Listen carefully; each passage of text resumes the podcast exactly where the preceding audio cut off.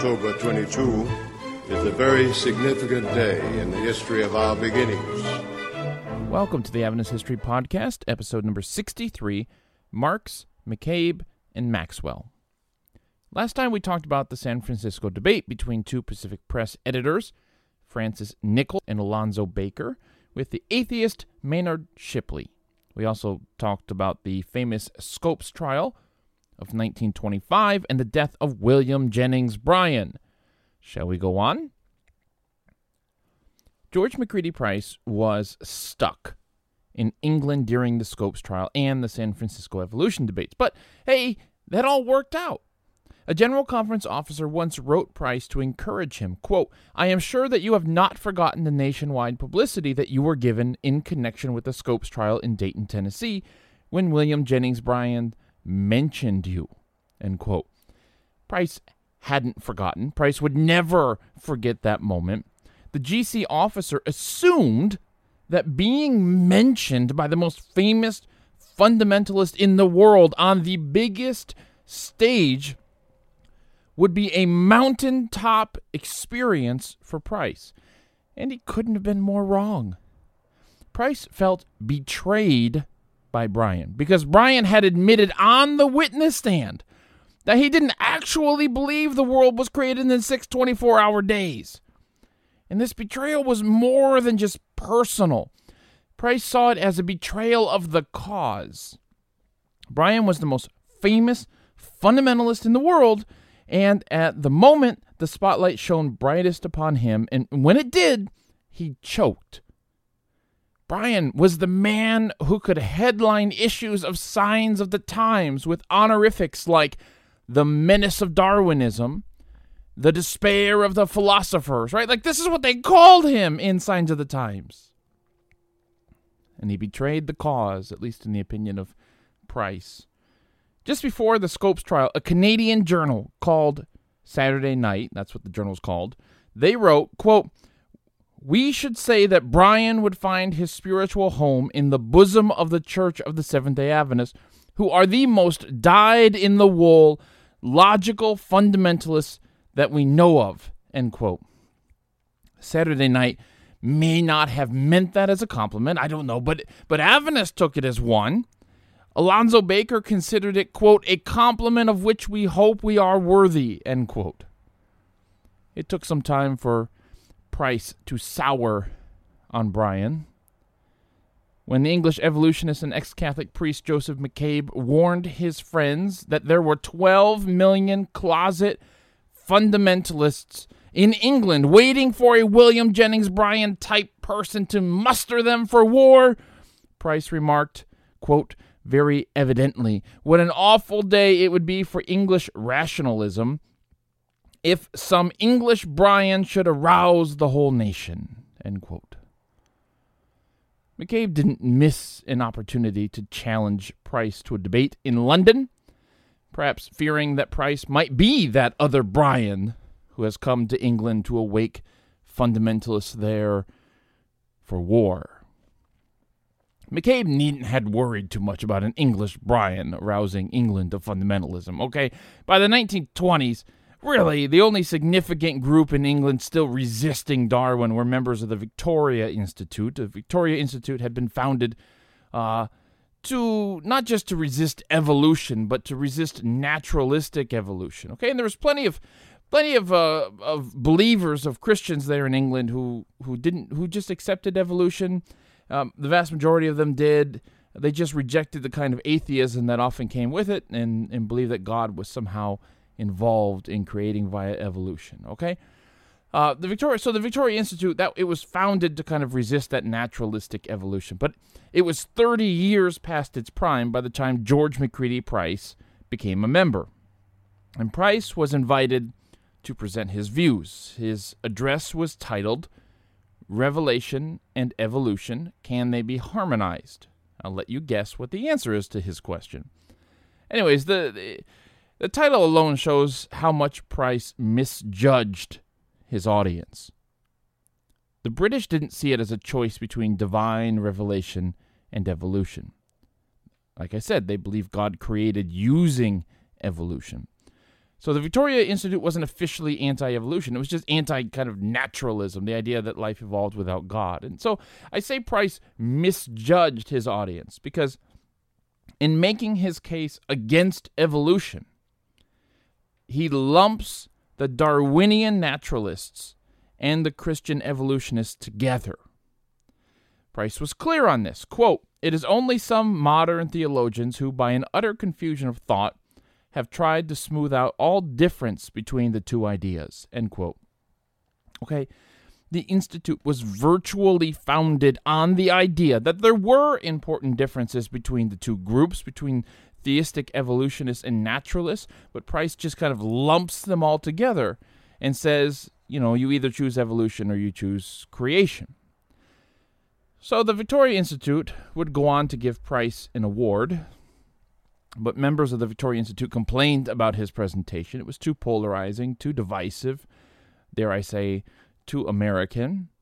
They called him a bull in the china shop, and it should have been clear to everyone that anyone wanting to play William Jennings Bryan in England would have an uphill battle. Okay, the, the English just weren't whatever McCabe believed about England being this kind of powder keg of sleeping fundamentalism, it, it just wasn't true.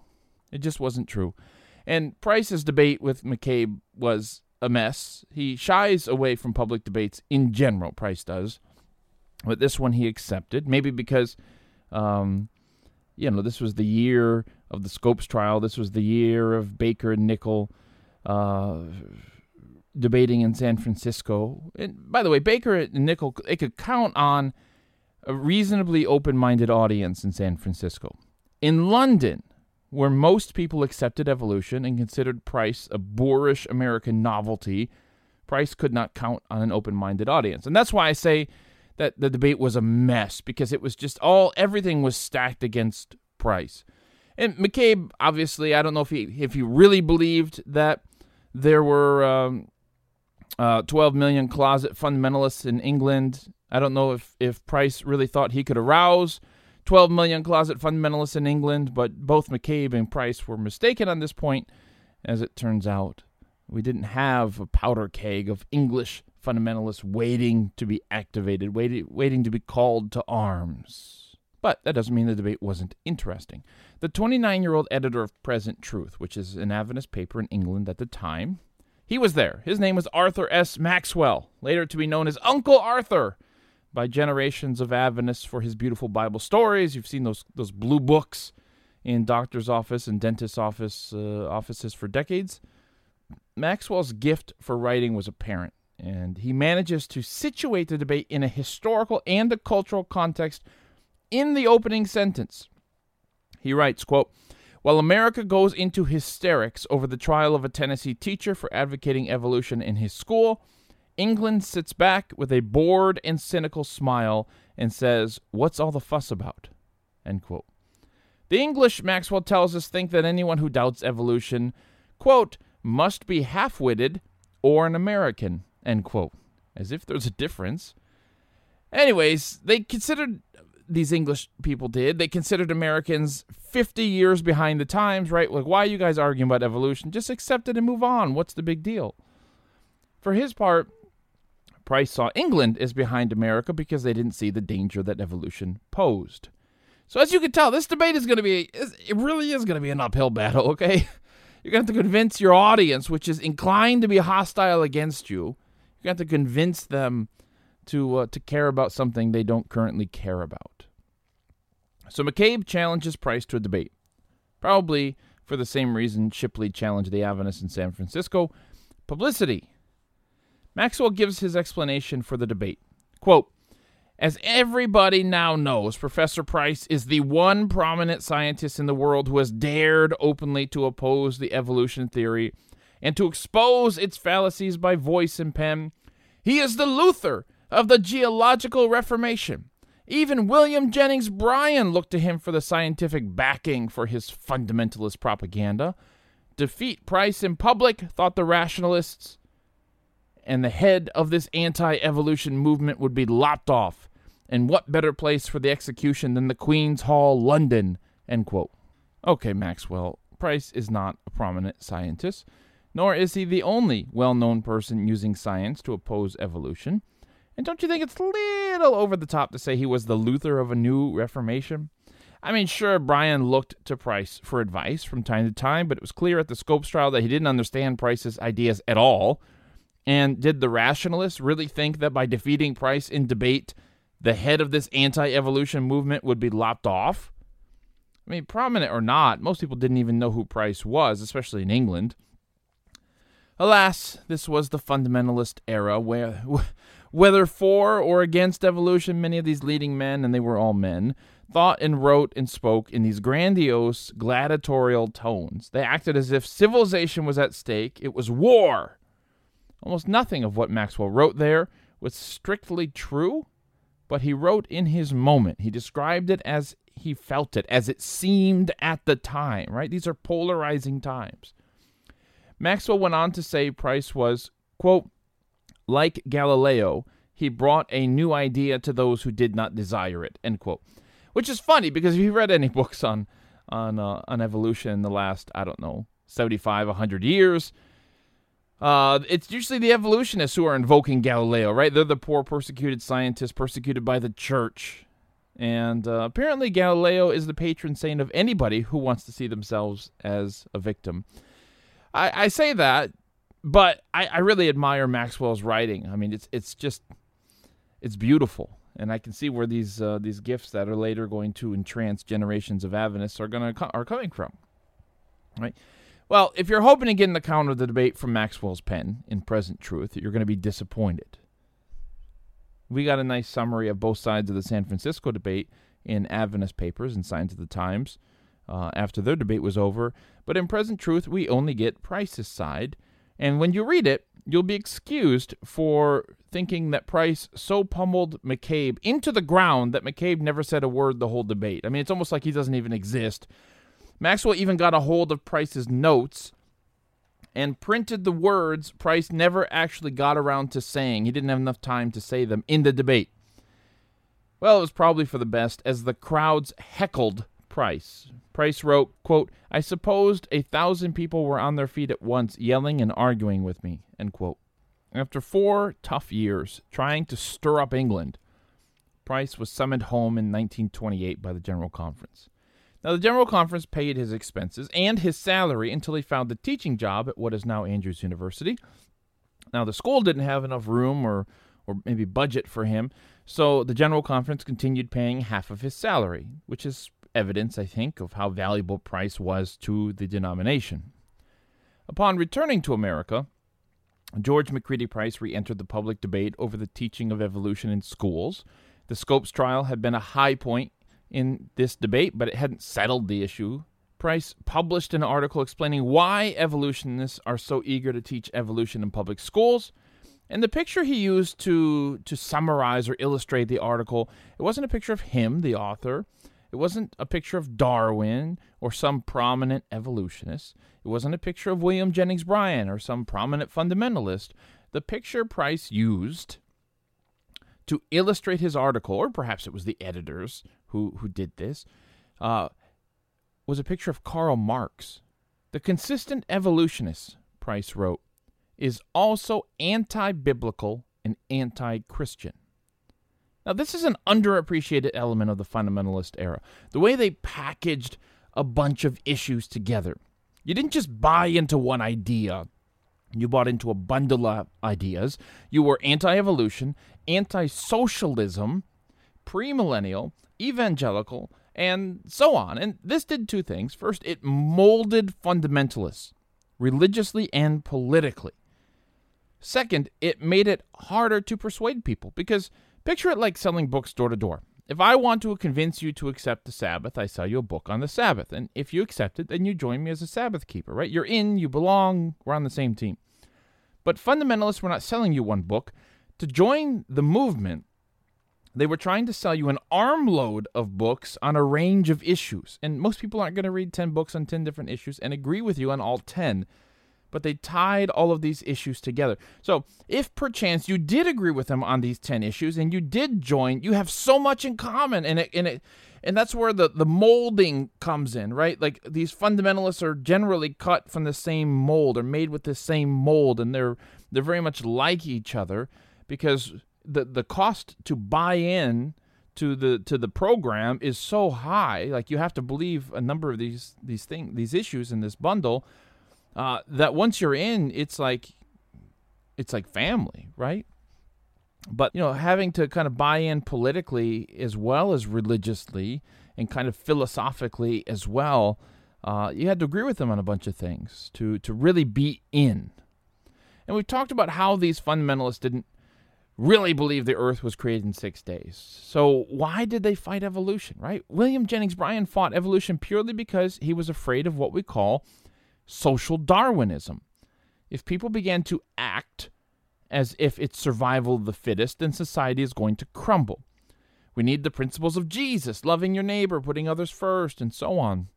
It wasn't so much evolution itself that people were afraid of, but the implications of evolution, the moral implications, the spiritual implications of evolution.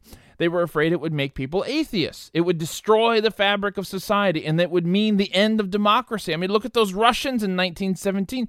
Communism wasn't exactly friendly to Christianity. And the theological liberals who accepted evolution tended to be politically liberal too. So it was natural to connect their theology and their politics. The connection between fundamentalist politics and theology was strong, but not very deep, because often you're going to read Adventists condemning things like Marxist socialism.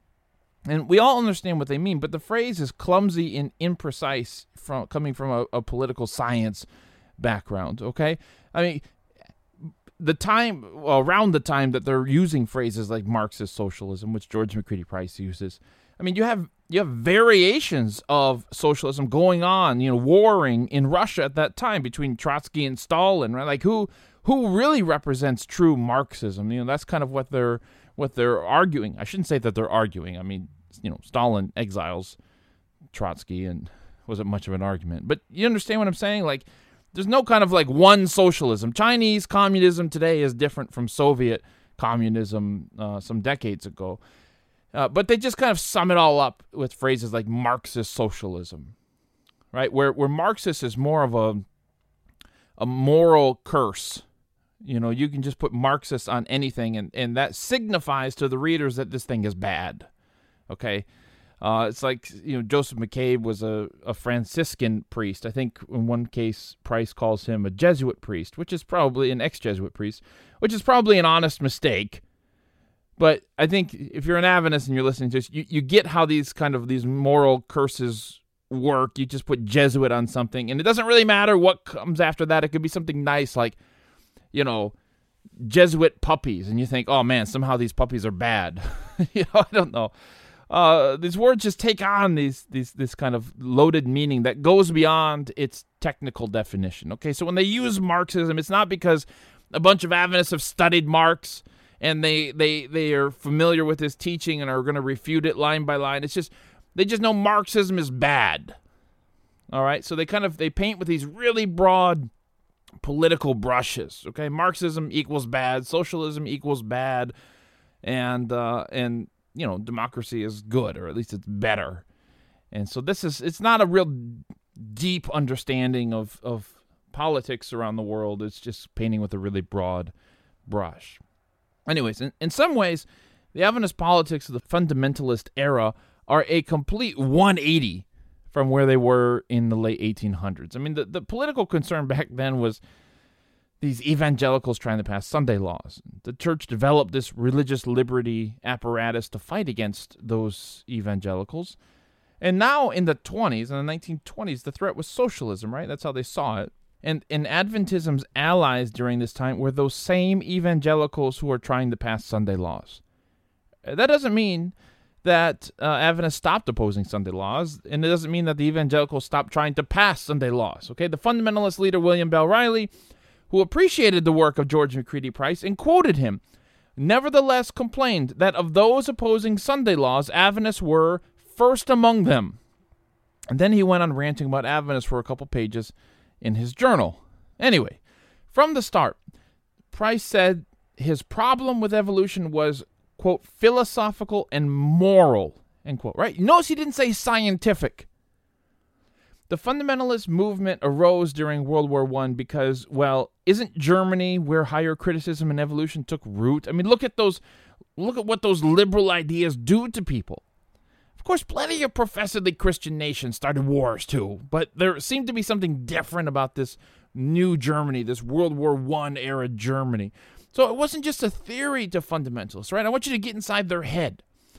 They believed Germany was the poster child of where evolution would lead America. And when it came to the fight to prevent public schools from teaching evolution, we have to keep in mind that in many cases, a majority of a child's education throughout the 19th century was at home. Okay, Ellen White only got to the third grade. But by 1917, the year of the Russian Revolution, every state in America had finally passed laws requiring kids to be in schools. And what you have is this kind of culture shock of education being a kind of luxury, uh, you know, going from being a kind of luxury. In the 1800s, you just sent your kids to school if you could afford it, if you could spare them from the farm. It went so it kind of went from being like a nice luxury um, to the government telling parents that you had better take your sc- kids to school or else. And then when those schools start teaching your children evolution or something that you disagree with, I mean, no doubt this is going to create a lot of turmoil in society, especially among these Christians. So, t- to fundamentalists, that seemed like the footsteps of socialism. Uh, the, the state is telling my kids they have to go to school and learn things I morally object to. Yeah, the footsteps of socialism, which wherever they looked around the world, they saw that socialism was bad for freedom of religion. What makes this interesting is that Adventists around the world viewed socialism a little differently than their American cousins. While Price was in England, C.F. McVeigh wrote an article for Present Truth expressing great sympathy for the goals of socialism. He said that Christians and atheists both desire to live in, quote, a state of human brotherhood where cooperation and justice would supplant competition and greed, end quote, and that there would, needs to be a revolution before this can happen. Okay, this is an Adventist writing in England. And this is funny because the American Stanley Porter wrote in Signs of the Times that socialism was a pipe dream that, quote, promises to its adherents a temporal reign of righteousness, peace, and prosperity, end quote. In other words, socialism is a rival messiah, right? In Stanley Porter's view, socialism is a rival messiah to Jesus. Socialism will not fix greed, Porter argues, because greed is a sin problem, not a politics problem. Now, McVeigh, back in England, would agree with Porter there, but still called socialism a beautiful theory and ended with this line quote, Christ will return, and in the new world, with his redeemed people, bring about the fulfillment of socialism's dream. End quote. So that just gives you a very, very, very brief glimpse at how an Adventist fundamentalist and a European Adventist, right, both conservative theologically, might approach the same topic. They both agree that there will be no earthly utopias because of sin. Design the best system you want, but people will still ruin it. The difference is that for the fundamentalist Adventist, well, he rejects the socialism, the socialist uh, outright for its godly creed, godless creed, I should say. The difference is that for the fundamentalist Adventist, while he rejects the socialist uh, outright because of his godless creed, while the European Adventist thinks the socialist isn't far from the kingdom and wants to baptize him. Now, we could spend a whole episode on Adventist politics. Maybe we should do that sometime. That'd be fun. But this is just, I just want to give you a tiny little micro shot, uh, you know, to remind you that not every Adventist was a fundamentalist Adventist and that the difference between them can sometimes be subtle but important. And it's also to fill in the picture a little more. We've been zoomed in, talking a lot about evolution over the past few episodes, but Adventist fundamentalists were about more than resisting modernism and evolution. And once you become aware of the political views of Adventist fundamentalists, and not just the ideas but the language they use, you realize how these same ideas and this same language still influences evangelicals and Adventists today, even if they no longer call themselves fundamentalists. And this is important because you see Adventism during the fundamentalist era, Adventism in America, right? kind of aligning itself with a very, very, very particular political, I don't want to say party, but, but kind of class, right? Cluster of political ideas that kind of will put Adventism in the corner politically going forward. Anyways, George McCready Price's reputation may not have been built on his political analysis, but you cannot separate his science from his politics, from his religion. As we've said, it is a package deal, and you take it or you leave it. And this leads us to talk about the legacy of Price and the thing he championed Adventist fundamentalism. Adventist fundamentalism is going to drop into the background in the next few episodes, so it's worth kind of wrapping up Price and the movement which he championed. After Price died in 1967, the Canadian Union Messenger, an Adventist paper in Canada, lionized him in just quintessential Canadian fashion, okay? The paper called Price a distinguished Canadian. I just, I love that because others had no problem calling him the second Luther, you know, or Galileo. And I just, you know, I don't know, it just strikes me as typical understated uh, Canadianness. You know, it's like, what's the best encomium that we can bestow upon Price? Let's just, he's distinguished. He's a distinguished Canadian, and that's that's that's all that matters.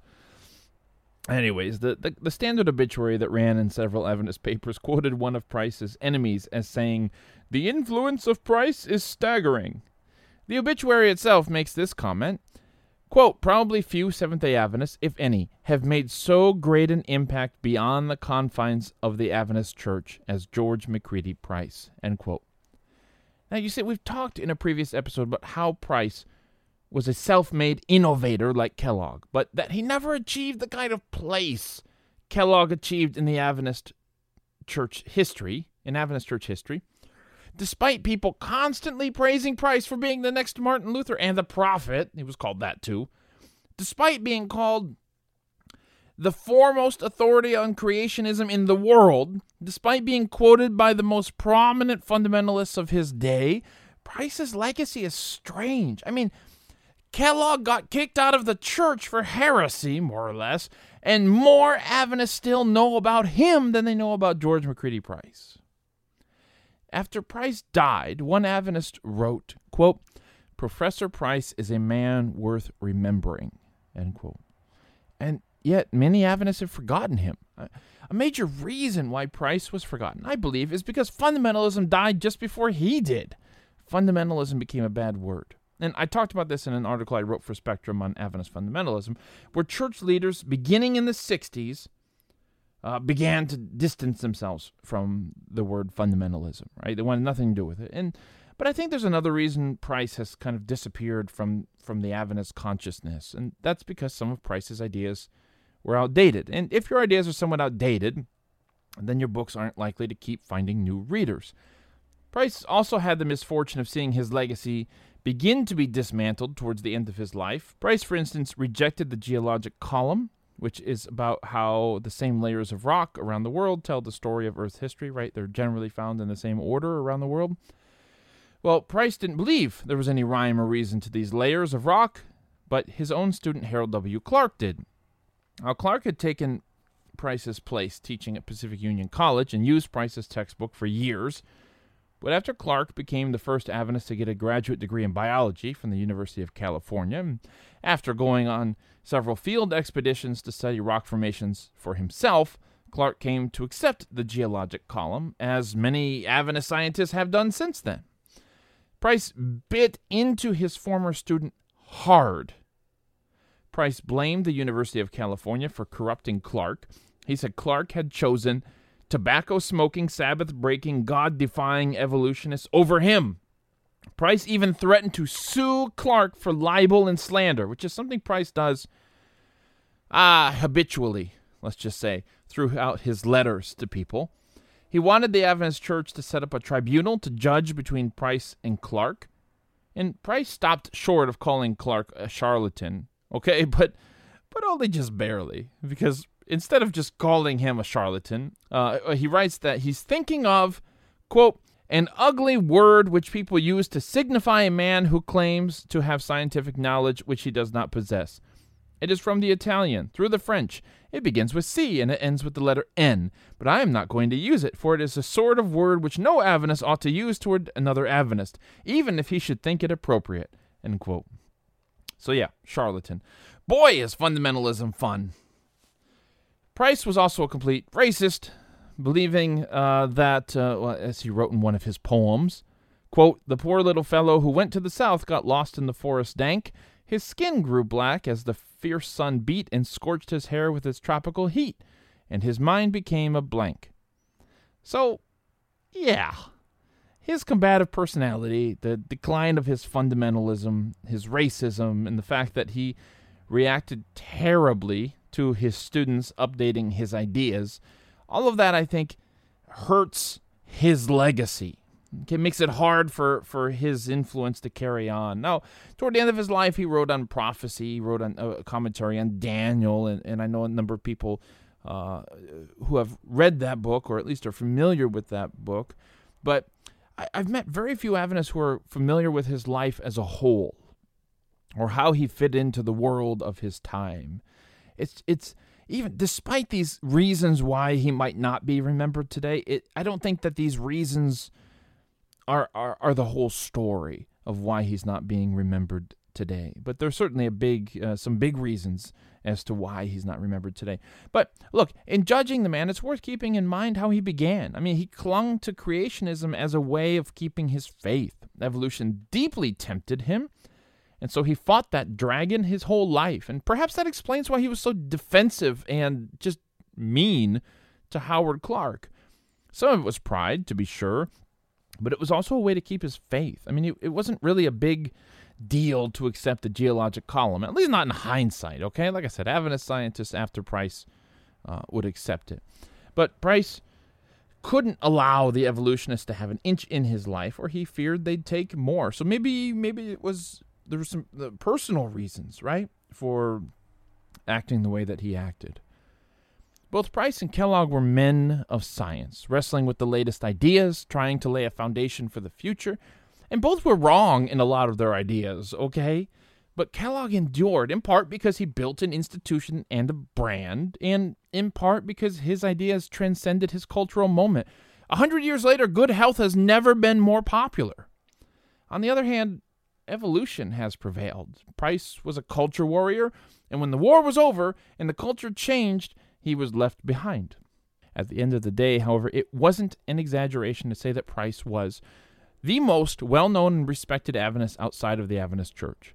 And that little country teacher from Canada with no scientific training who belonged to a small group of weird Christians somehow became a name on the lips of the most prominent fundamentalist Christians in America.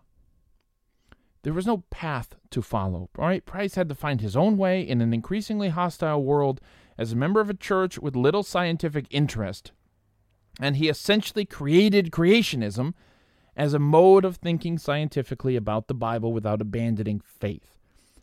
Cultural earthquakes were shaking his world, but Price charted his own way through it, and he did it, I think, pretty well. I mean, whatever you think of his views, you have to respect that.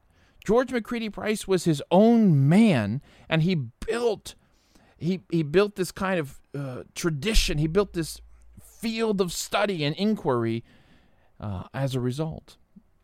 Now, next time, we're going to turn our attention back to W.A. Spicer, the man who replaced A.G. Daniells as General Conference President. We're going to see how the rest of the Adventist Church is handling the roaring 20s. So, we'll see you next time. This episode of the Adventist History Podcast is sponsored by The Haystack. The Haystack is a voice for young adults in the Seventh day Adventist Church that produces articles, music reviews, videos, and more. To check them out, go to thehaystack.org. The Haystack, Life, Culture, Theology, and Marxist Socialism.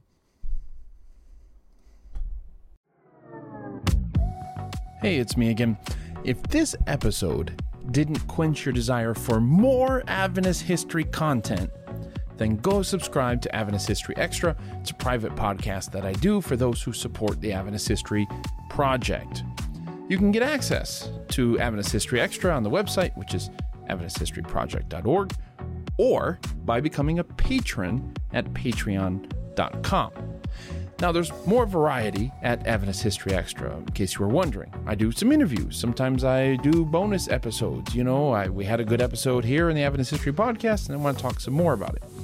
Other times, I go behind the scenes at conferences I attend, like the Women in Seventh day Adventist History Conference. What's more, just as a second announcement for you, Michael Campbell and I are leading a bus tour in October 2024. So, if you want to go drive around New England a bit, see the, see the sights, and have some fun, well, you can sign up for our bus tour newsletter, once again, at AdventistHistoryProject.org.